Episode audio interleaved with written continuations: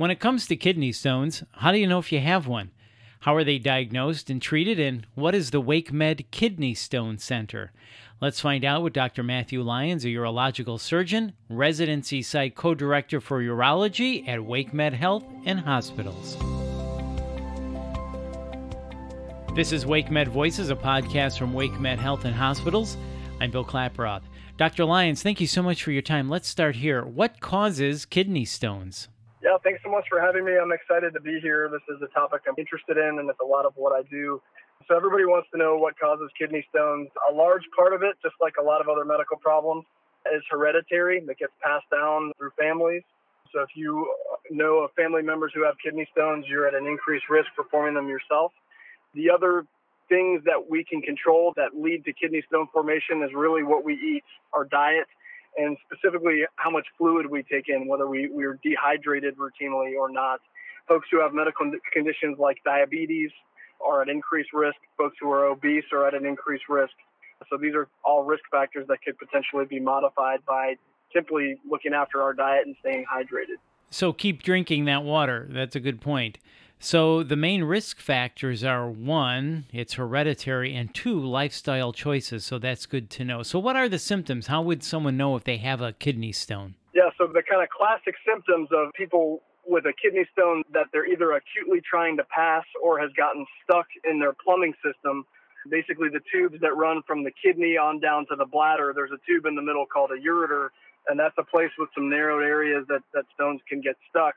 So classically, patients will present with what we call flank pain. So that's pain in the low back, usually to one side or the other. It can even be up as high as where the rib cage is on the back. It's a sharp stabbing pain, one that might wake you up from sleep or kind of stop you in your tracks, make you feel like maybe you got electrocuted. It can be associated with nausea and vomiting, also some blood in the urine or some urinary symptoms such as frequency, meaning going to the bathroom more frequently than you're used to, some stopping and starting of the urinary stream. And rarely a fever can occur with, with this constellation of symptoms, which is something to really pay attention to because folks with a stone that's blocking the flow of urine and a urinary tract infection can actually be a life threatening problem. Mm. Oh, my. So, when is it time to see the doctor then? It's a very good question. You know, folks who have had kidney stones in the past kind of know what they can tolerate and what their symptoms are used to. If you're a first time stone former and think you might have one based on the pain that you have in your back that usually kind of comes and goes. It'll last for a few hours, sharp stabbing, uh, and then may just completely disappear. If you're able to keep your pain under control, you're able to eat food, and you're not having a fever, it's reasonable to inform your doctor of what's going on so they can get you in uh, in, a, in a relative timely fashion to get some imaging and, and prove that you have a kidney stone if you have a fever or the pain is so bad that you can't eat food and you can't get through your daily life, that's a really good time to either get in touch with your primary doctor or get in touch with us at the WakeMed Stone Center at 919-350-ROCK and we can get you in same day to get imaging and potentially even treatment. So you mentioned imaging. Is that how you diagnose kidney stones? Absolutely. Yeah, it's, it's really the most important piece uh, because without imaging, we don't know, number one, where the stone is located in the what we call the collecting system or the plumbing system of the kidneys. Number two, we don't know how large it is.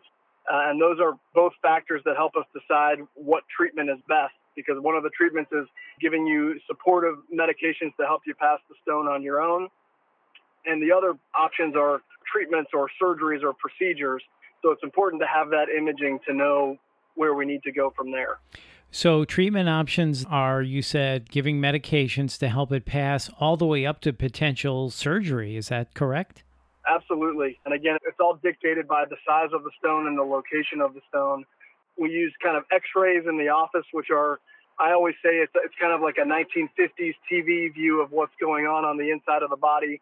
It shows a lot of kidney stones, but not all of them. Occasionally, we need to get CT scans to get the definitive picture, the kind of HD TV look at what's going on on the inside.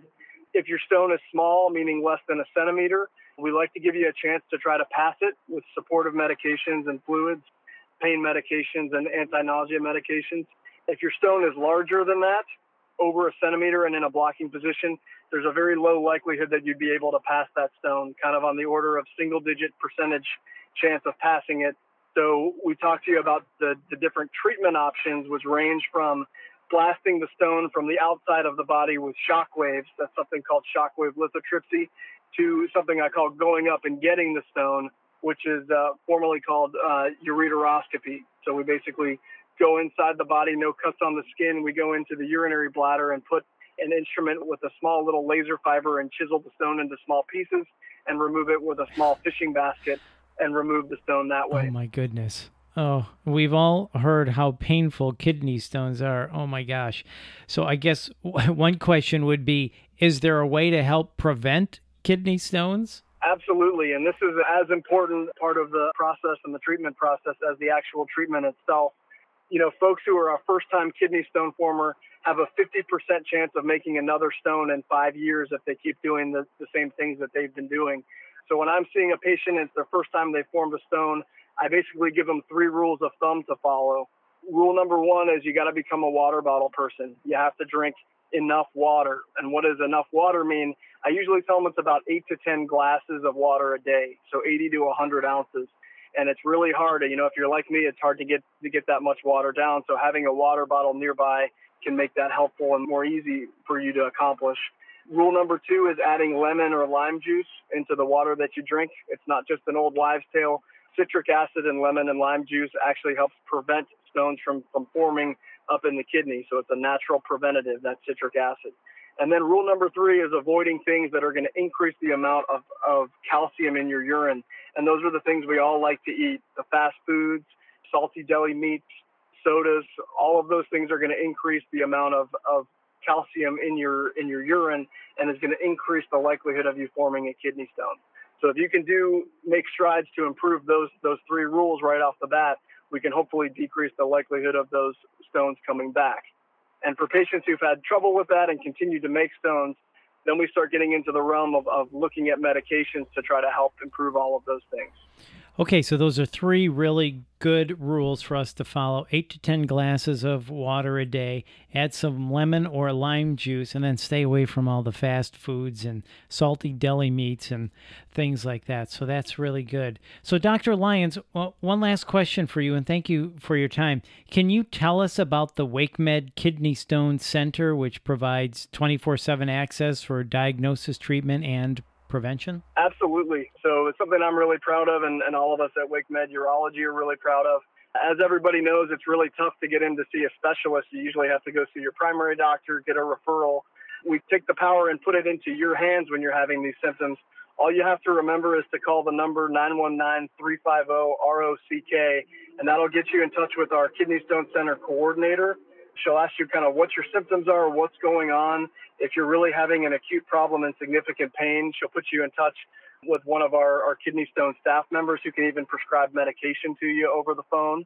And then we can get you in and, and seen in same day fashion. So even if it's, you know, four in the morning and you call and you're having an issue, we'll get you in and seen at a location, hopefully close to where you live that same day and potentially even have a treatment that same day if it's deemed that that's what you need all we usually ask of you is to stop by one of our imaging facilities right near where the appointment's going to be, and we get that important imaging like I was talking about before. And that way, when I see you in clinic, we can come up with a good plan that number one, get you pain relief, number two, get your stone treated if it needs to be treated, and number three, get you plugged in to help working on these preventative strategies to help the stones from coming back in the future. Yeah, that sounds great. What a great center you have there. Absolutely. Well, Dr. Lyons, thank you so much for your time. This has really been informative and insightful. Thank you again. It's my pleasure. That's Dr. Matthew Lyons, and for more information, please visit wakemed.org. And if you found this podcast helpful, please share it on your social channels and check out the full podcast library for topics of interest to you. I'm Bill Klaproth with WakeMed Voices, brought to you by WakeMed Health and Hospitals in Raleigh, North Carolina. Thanks for listening.